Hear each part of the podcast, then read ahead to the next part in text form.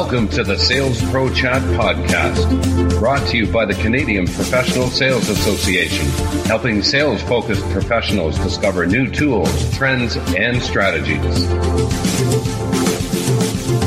Please welcome your host, Bill Bannum. In this C P S A Sales Pro Chat episode, we'll consider lessons from an awesome recent report on seven deadly sins of closing, what they are, and how to overcome misunderstandings. Our guest this time is James Muir, author of the number one best-selling book, The Perfect Close. James is a professional sales trainer, speaker, and coach. As Vice President of Business Development at A V O T, he is in the trenches daily with reps, educating, coaching, and taking on the challenges of the day. His content and interviews are some of the best out there, and his website packs some impressive tips and awesome ebooks. James, welcome to the show. Bill, thanks for having me on. It's great to be here.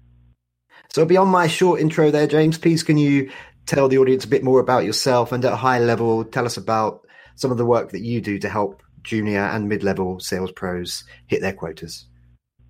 Sure. Uh, well, I'm the, I am the president of Best Practice International, and as you mentioned, I'm the author of the best-selling book, The Perfect Close. Uh, my background is in the B two B healthcare space, and I've had the pleasure of, uh, of selling to and speaking for some of the largest names in uh, healthcare and technology out there. Well, we, we specialize in B two B complex sales. That's our main focus. Um, and basically, it's it's our job to make entrepreneurs, salespeople, and executives as effective as they can be. Um, that would be the short version without giving you my life story, but uh, that's it. That's essentially what we do. Thank you very much. Now we're going to take a slightly different approach to today's show, ladies and gentlemen. Instead of um, being bored with my dulcet tones when I interject with more questions, I'm going to kind of uh, ask ask you now, James, to take us through each of your seven deadly sins of closing, and um, and uh, I'm just going to sit back and enjoy like the rest of you listeners. So um, starting with myth one, which I think is uh, sales gambits work. But p- please take us through those seven. Sure. Let's go through all these uh, that come out of that report. Um, you know, probably it makes sense before we just dive right into the myths, maybe to just talk one second about what closing is. And there's probably as many definitions as, uh, for closing as there is salespeople. And a lot of those definitions tend to boil down to something like, you know, that thing that you say that gets the customer to buy. Um, the problem with that definition is that it kind of paints the close into this all or nothing sort of request. And, and the truth is, uh, statistically, uh, complex sales can't be treated that way. Um, another common definition that I often encounter is, you know, it's everything that you do in the sale from the very beginning to the very end. And and I believe that, by the way, but the, the problem with that kind of a definition is it's just so broad that it's not really useful. And, and so that kind of a definition essentially redefines closing as all of selling. And so uh, for me, I like to rely on uh, Neil Rackham's definition. And, and if your audience isn't familiar with Neil Rackham, the, the world of selling owes a, a big debt of gratitude to a guy named Neil Rackham. In the nineteen eighties, Neil Rackham conducted the largest sales study ever done, and then he authored a book called Spin Selling. And uh, in that book, he created some really valuable definitions, and one of those uh, is, is closing. And uh, his really simple uh, definition is anything that puts the customer in a position involving some kind of commitment. And uh, a couple other useful ones uh, that we talk about in the book, uh, though, is an advance, which is he defines as progressing the sale uh, going forward in a little way. And then another one is continuation, which is a situation where the sale is going to continue, but there's no specific action agreed upon by the customer to move forward. So um, that is kind of, with that backdrop, it's probably it's a lot easier to see because I rely uh, fairly heavily on the study work that he did uh, in these uh, myths that we're talking about. But the very first uh, myth is that close, closing gambits work. And some people call them techniques. I call them gambits because almost all the techniques, quote unquote, that you find out there are actually manipulative. And the premise behind all of those is that they work.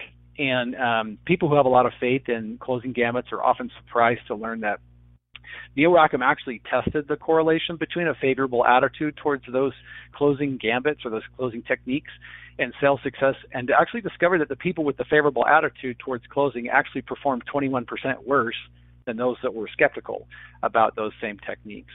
And then he went on uh, to test the success of the closing techniques uh, after training, and he discovered that the use of closing techniques or gambits actually reduced uh, sales closes or closure by approximately fifteen percent. So the, the fact of this particular myth is that closing gambits are actually negatively correlated to success, and they actually decrease sales success in the range of uh, fifteen percent or so.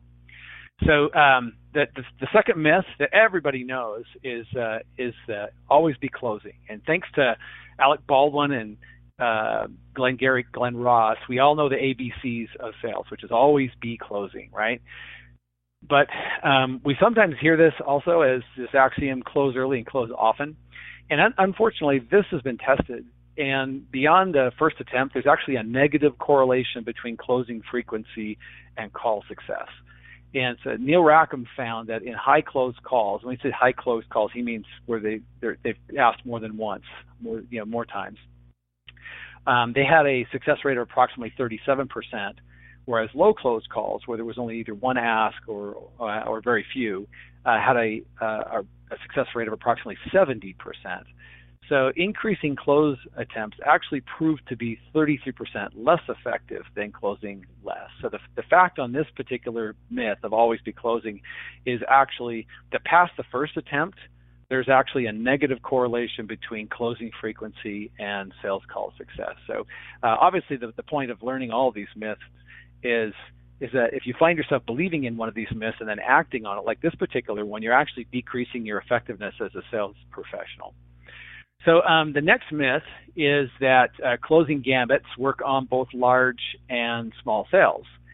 And, uh, and Neil Rackham also tested the effect of closing on uh, large and small sales. And he actually found that in small sales, that closing gambits actually do improve uh, sales closure by about four percent. So it's pretty modest.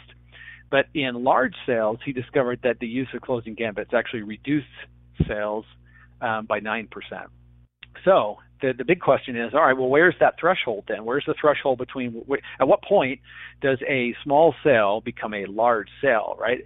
And um, amazingly, the answer to that question is just one hundred nine dollars. That's the threshold. So, if, of course, if you sell a lot of stuff below one hundred nine dollars, maybe, maybe now is the time to whip out the double reverse close or one of these manipulative closes you've probably read on the internet. But for the rest of us, and almost everybody that I work with, um, It, we all sell something that's that's north of one hundred nine dollars. So for us, using those kinds of closing gambits actually backfire and reduce effectiveness. So the, the fact of this particular myth is, is that closing gambits become counterproductive above one hundred nine bucks. So the uh, the next myth uh, is that closing gambits show that you want the business. And of course, on the surface, this is obvious. I mean, the customer knows that you want the business, right? Um, the real question is, do customers see closing gambits either positively or negatively? And uh, in a very recent uh, study of B two B buyers, they took six of these closing techniques um, that were they were tested to uh, their impact on buyer trust after they were used. And you'll recognize some of these classic closes: the assumptive close, the yes set close, uh, model example, reciprocity, if then, and impending event. Those are the six they tested. And the, to just cut to the chase, what they found is that in every single case, in every one of them, that the sales technique proved to actually damage trust with the B two B buyer. And predictably, the most manipulative techniques damage trust the most. So um, the fact is, is, is a, uh, closing gambits, you know, while they may show that you want the business, that's not the point here. The point is that closing gambits actually damage trust. And if you want to maintain trust with your client, you're better off not using them. So um, the next one's kind of interesting. Uh, the next myth is that uh, customers are actually happier after making a decision. And so uh, on this, and there's uh, there's you know, some famous people out there that are pushing this one right now. And the thinking seems to be this, and that is clients are happier after they've made a decision. So manipulating or, or pressuring the client into making a purchase is actually for their own good. And I'm sure you all recognize this as the end justifies the means type of thinking. And it probably makes for great rationalization among some salespeople, but as it turns out, it's actually very wrong. Um, how satisfied people are with their decisions after they make them while under pressure happens to be an area that is very well studied by social scientists. And the studies show that the vast majority of people are actually very much less satisfied when they make decisions under pressure. And that's actually especially true when it comes to purchasing decisions.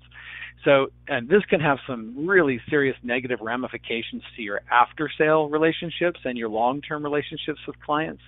So if you want to avoid buyer's remorse or cancellations or left field complaints after the sale, I really recommend that you avoid this kind of thinking, because the fact on this particular myth is that customers are very much less satisfied with their decisions when they're made under pressure. So don't pressure clients. Um, so this next myth uh, is the sixth myth, and that's the one that I fell into when I first got into sales over thirty years ago. And you know, with all this talk about how closing gambits don't work, you you might come to the conclusion that you shouldn't attempt to close at all. And there's actually a few people out there that are proponents of that mentality, but that's taking it too far. Um, what the studies show is that you must make an effort to advance the sale in some way in order to be successful. And so um, let's look at the data here. What what studies show actually is that the problem of of not advancing the sale at all is much bigger than the problem of using closing gambits. Um, what the studies show is that depending on the industry, fifty to ninety percent of all sales encounters actually end with no commitment being asked for whatsoever. And uh, and if you want to, if you ask me, hey, why is that the case? What I would tell you is that Um, most salespeople are not actually comfortable with the sales techniques that they've been taught, the closing techniques they've been taught. And since it's not in alignment with their personal values and they don't know what to say that is in alignment, they just say nothing. And so, so that's why fifty to ninety percent of your sales encounters end up with no commitment being asked for, is because they haven't figured out a very comfortable way to do that that's in alignment with their own personal values. Um, so, uh, but what... Um, Neil Rackham discovered is that just by asking one question, just by asking one closing question, it will raise your chances of advancing or closing the sale by thirty-six percent. And um, and I've got a quote right here uh, from him, and uh, he says it perfectly here. He says, you know, traditional closing techniques are not the best way to obtain a commitment from a customer in a major sale, but as we've seen, doing nothing isn't effective either. The sale doesn't close itself. So, so you, you have to make some sort of effort to advance the sale. The sale's not going to close itself. And that's basically our fact on this particular myth, is that sales don't close themselves. You got to make some kind of an effort to advance or close the sale. And of course, of course, that's the whole point of the book, Perfect Close, is the, uh, how can we do that in a way that's zero pressure, non-confrontational, and all that. Um, And then the final myth is is this, and that is that salespeople actually fear asking for commitment. And this is basically just a half myth. It's not really true. Professionals don't fear so much asking for commitments as much as they fear damaging trust and rapport and appearing pushy. That's what they're really afraid of. And so the key to addressing any kind of reluctance um, is to just address the underlying issues and the beliefs that are the source of that reluctance. And if you do that, what happens is the reluctance disappears. And um, so when it comes to closing reluctance, uh, there's usually one of five things going on. And uh, and this is from my personal experience, and that is that the, the professional either fears that um, they don't want to be pushy, right? Or the professional fears being humiliated in some way when they ask. Or they're, they, they're afraid that they're underprepared. Um, they're afraid that they're going to look, they're, they're going to lose a closed sale. Um, or the worst case is that they're ashamed to be in sales. One of those five things typically is the reason behind their reluctance to ask. And uh, but these issues can be addressed, like I mentioned before, by addressing those underlying uh, beliefs. And once we've addressed that, then the, the, the uh, reluctance goes away. So by placing a little thought into the way we ask, we can advance the sale without being pushy, right? We can ask in a way that's not pushy. Um, by crafting questions that uh, you know, make the replies predictable, then there's no risk of getting humiliated because you're not going to get surprised uh, by the response. Um, by keeping their questions you know, simple and facilitative, there's really no reason for us to over-prepare for it. We, you know, you don't have to um, walk into a situation feeling like you won't know what to do. Um, and by just using an ingeniously designed query, each uh, reply is going to advance the sale, and that's the key, of course, to the perfect sale, is every time we either get an advance or we get a close. And then lastly, um, I would just say this, and that is that, that selling is service, and that by selling with pure intent, you know, sales becomes a noble profession. It's not worthy of shame. People shouldn't be ashamed to be in sales, and if they are, it probably means that they're doing something wrong uh, in in the way that they're selling. They're thinking about themselves first, or they're being selfish first. But selling is really about helping and serving another person. Um, all of our clients out there, all of our customers out there, they're just trying to advance or improve their lives in some way. They're trying to accomplish something. And if they could do that without us, they they wouldn't be talking to us, right? They, so they need a help. They need help from us. And so um, I, you know, every one of us would love to have a coach that would um, help us move forward on whatever thing. Maybe we're, you know, we're, we have fitness goals or whatever our goals are, that we would love to have a coach that would just help us move forward step by step to get to our goal. And so when people have this particular reluctance here, we just need to reset that mindset and help them understand that what we're doing is the customer is looking for a coach, and we can be a coach. And, and those are all very positive things by helping them move forward in a small way. Um, you know, it becomes more that it's not really about closing. It's about coaching, about leadership, about education. And uh, and so that's my challenge, of course, to salespeople, is to, uh, they can be better coach, they can be better leaders. But once they've got themselves aligned with that understanding that when we're selling with pure intent, this is a noble profession where we're helping people um, move forward uh, from where they are to where they want to be. Uh, so there shouldn't be any reluctance there. So the, that's a, a big way of saying with this particular myth that um, you know, it's not the salespeople fear asking for commitment. Um, it's it's they fear these other things. And so if we address the underlying issues uh, with closing, then that eliminates the the fear and reluctance. So that is, in fact, the uh, the seven different myths. Um, uh, Bill, do you have any other you know, other questions for me that you want to? I mean, we can elaborate on any of these if you'd like. No, I, I've been sitting there making lots of notes, so uh, I, I think it's time time for me to digest. But one one last question I do have for you, multi-pronged last question, um, it, it's just how can our listeners learn more about you? Also, where can they go to sign up for the, for the report that we we focused on today? And um, and also, where can they go to buy a copy of The Perfect Close? Oh, sure. So, um, well, obviously, uh, just to restate, my, I'm James Muir. I'm the author of that book, The Perfect Close. And uh, if they if they want to get a copy of it, you know, they can get it on Amazon, or um, that's really the best place to get it.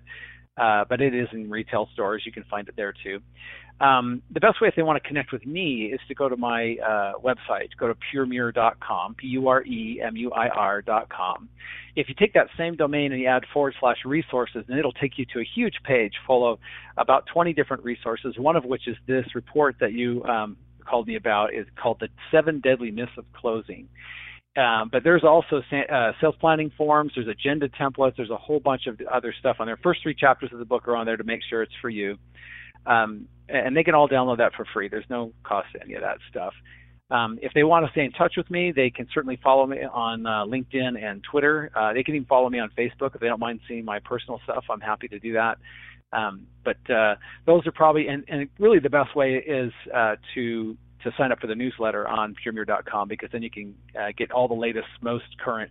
That all, it all goes out first to my uh, newsletter subscribers. They get all the latest uh, science and stuff that I'm working on. So uh, that's probably the best way. Perfect. Well, that just leaves me to say for today, James Muir, thank you very much for being the guest on the SalesProChat show. Thanks for having me on, Bill. I uh, I appreciate you inviting me.